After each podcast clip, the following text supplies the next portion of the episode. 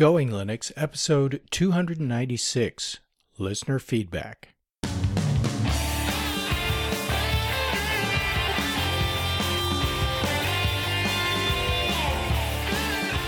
Welcome to the Going Linux podcast. I'm your host, Larry Bouchard. Whether you are new to Linux, upgrading from Windows to Linux, or just thinking about moving to Linux, this podcast will provide you with valuable information that will help you in Going Linux. We hope that you'll find this and all of our episodes helpful in learning about Linux and its applications and using them to get things done. If you want to send us feedback, our email address is goinglinux at gmail.com and our voicemail line is 1 904 468 7889. In today's episode, listener feedback. Bill has the day off, so just me today. Our first feedback is from Victor, who mentions that overheating could be a fan issue. Here's his voicemail. Hey Larry, Bill, uh, Victor here in uh, Oklahoma. Just uh, listened to your last uh, episode uh, on the listener feedback. Uh, you had some guy that had a problem with the laptop uh, was overheating, and uh, he suggested uh, battery to replace the battery. Um, it's not too late. I'd like to also suggest that he uh, blows out the cooling fans on that. Maybe the fan's not operating or it's just got clogged up with dust and dirt. So if he gets some kind of compressed air from uh, uh, the general use suppliers, like Best Buy or whatever uh, stock as well, uh, just give that a blow out while he's got it, uh, while he's got it open. That should probably help. Another thing that may be worth uh, trying is uh, install a little uh, CPU or uh, hard drive temperature monitor uploads with those around. Uh, that could be useful to tell what's going on. Um, and if he does have Windows on it, uh, suggest that if got the same issues with Windows because uh, some distros do have problems with uh, not, uh, um, not cooling it down properly or just running uh, too hot or whatever. Anyway, keep up the good work. Uh, thanks very much and have a great day. Cheers. Well, thanks, Victor. Certainly, overheating can be an issue, and your suggestion of using some compressed air to fix the problem is probably very wise. So, hopefully, our listener can use that suggestion if it's not too late to help with that overheating issue. Our next feedback is from Ken. And Ken writes Larry, I just heard the episode about the T420 laptop. I was all excited until I started looking for one. There are a bunch of used ones for sale, mostly popping up under Amazon, Newegg, eBay. Of course, these are resellers. Then I got looking at the reputation of those seller refurbishers. Their ratings were poor, or at least there were enough complaints to drive me away. Then the prices that are available at this time are higher than when Charles and his company were buying them. I don't mind buying refurbished and have done so, but I have had recent experience with Amazon and Newegg that precludes me from buying from them.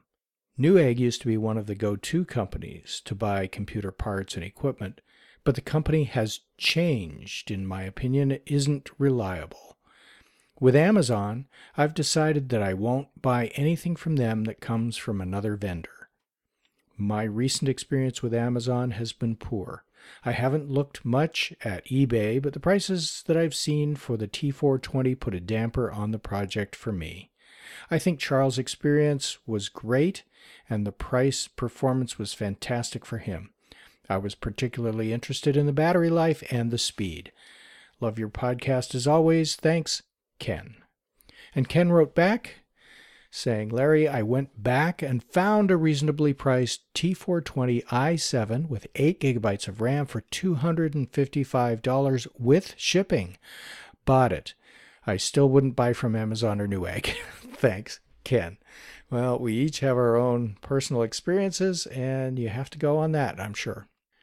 Next email is from Dominic. Great show, by the way, about Ken's Aspire 5435 5452. I had an issue myself with Suspend Hibernate and solved it by setting swap at 1.5 times the RAM capacity. You mentioned 32 gigabytes of RAM, but the computer only supports 2 by 2 gigabytes of RAM. Anyhow, on my laptop, I have Linux Mint Cinnamon on an SSD while having swap on a spinning hard drive as to save the write to SSD from swap activity.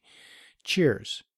And Dominic gave us a little profile about himself. He said, I've discovered Linux maybe a year ago and found Linux Mint to work out of the box, but do have issues with printing and scaling, which is critical for me.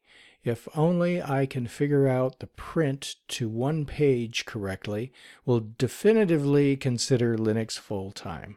I got a Brother printer which does print but does not have the interface needed for scaling and setting up margin, etc.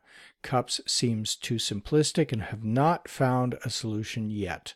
Other than printing, Linux Mint works great on Asus Aspire from 2008 with 4 gigabytes of RAM. Also got a Dell 110L 1 gigabyte of RAM, which is good for simpler tasks where never mind running Windows won't even boot on it. Well, thanks, Dominic. Regarding your printer issues, it's possible that the Brother printer driver provided by the open source community is not capable of doing the things that you want, even though the printer may be. It may just be something that that open source driver doesn't support. So you may want to look at the Brother website and see if there is a Linux driver provided by them. Uh, although some Brother printers are well supported under Linux, some may not. And I know this is a very expensive solution, but you might want to try other printers uh, especially HP printers, they tend to be some of the best supported, and there are a number of different kinds of drivers you can get for them. The HPLIP uh, suite of tools for printer support and scanner support, for that matter, uh, is very, very good and provides some very extensive settings support for various kinds of HP printers. So give that a try if that's within your budget. And if not, uh, good luck.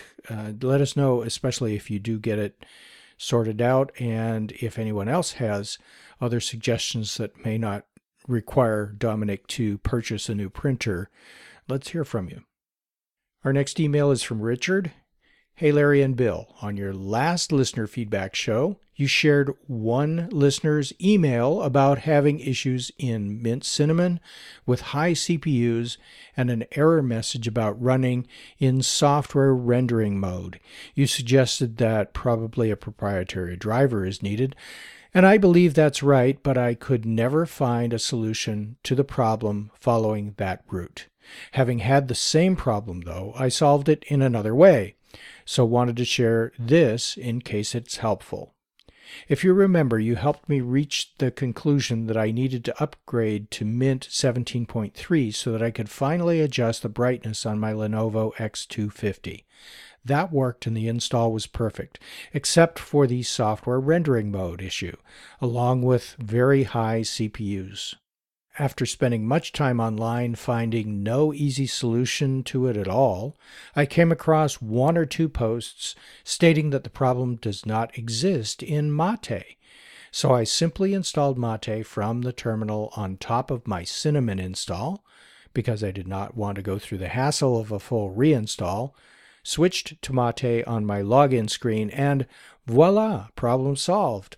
Overall, I have a slight preference for cinnamon, but they are so similar, it's no big deal. And Wanda is back. I'm assuming, Richard, that Wanda is your computer. So maybe this will help if someone is racking their brain and spending lots of time on this problem.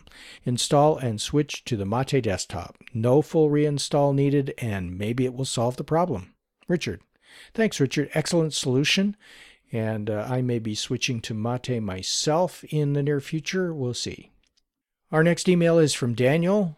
Hello, Larry. I like the show about the ThinkPad T420, but I did not hear the name of the site where one may buy a ThinkPad. What was it? It was mentioned towards the end of the show. Well, I think, Daniel, that we had mentioned uh, both Amazon and Newegg as possible sites for looking for these ThinkPad T420s. And the T420, by the way, for those who didn't hear the episode, is uh, an older model of ThinkPad, probably four or five years old, that uh, Charles Tendell found ran Linux extremely well. And I have to agree that just about any ThinkPad will run Linux extremely well, but it's an affordable choice because of the price, uh, because primarily it's an older computer and you can pick up the T420s very economically these days. So give that a try and uh, consider Ken's experience with uh, Amazon and Newegg, but don't let that deter you. And our final email is from John. John writes Hello, your podcast is in my gPodder. You always provide useful information in an entertaining way. Thank you. I've just spun up Ubuntu Mate 1604 beta in my virtual machine. Wow, this really is what a Redmond or Cupertino convert needs to help them go to Linux. I trust you'll do a review when it's released on April 21st, 2016. Keep up the good work, John.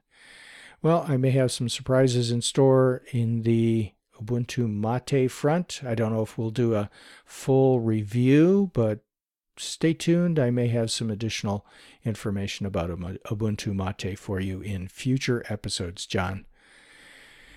And that's our episode for this time. We will have another episode as usual on schedule until then, you can go to our website at goinglinux.com for articles and show notes, as well as links to download and subscribe. We are the website for computer users who just want to use Linux to get things done. If you'd like, you can participate directly with our friendly and helpful community members by joining the discussion in our Going Linux podcast Google Plus community. Until next time, thanks for listening.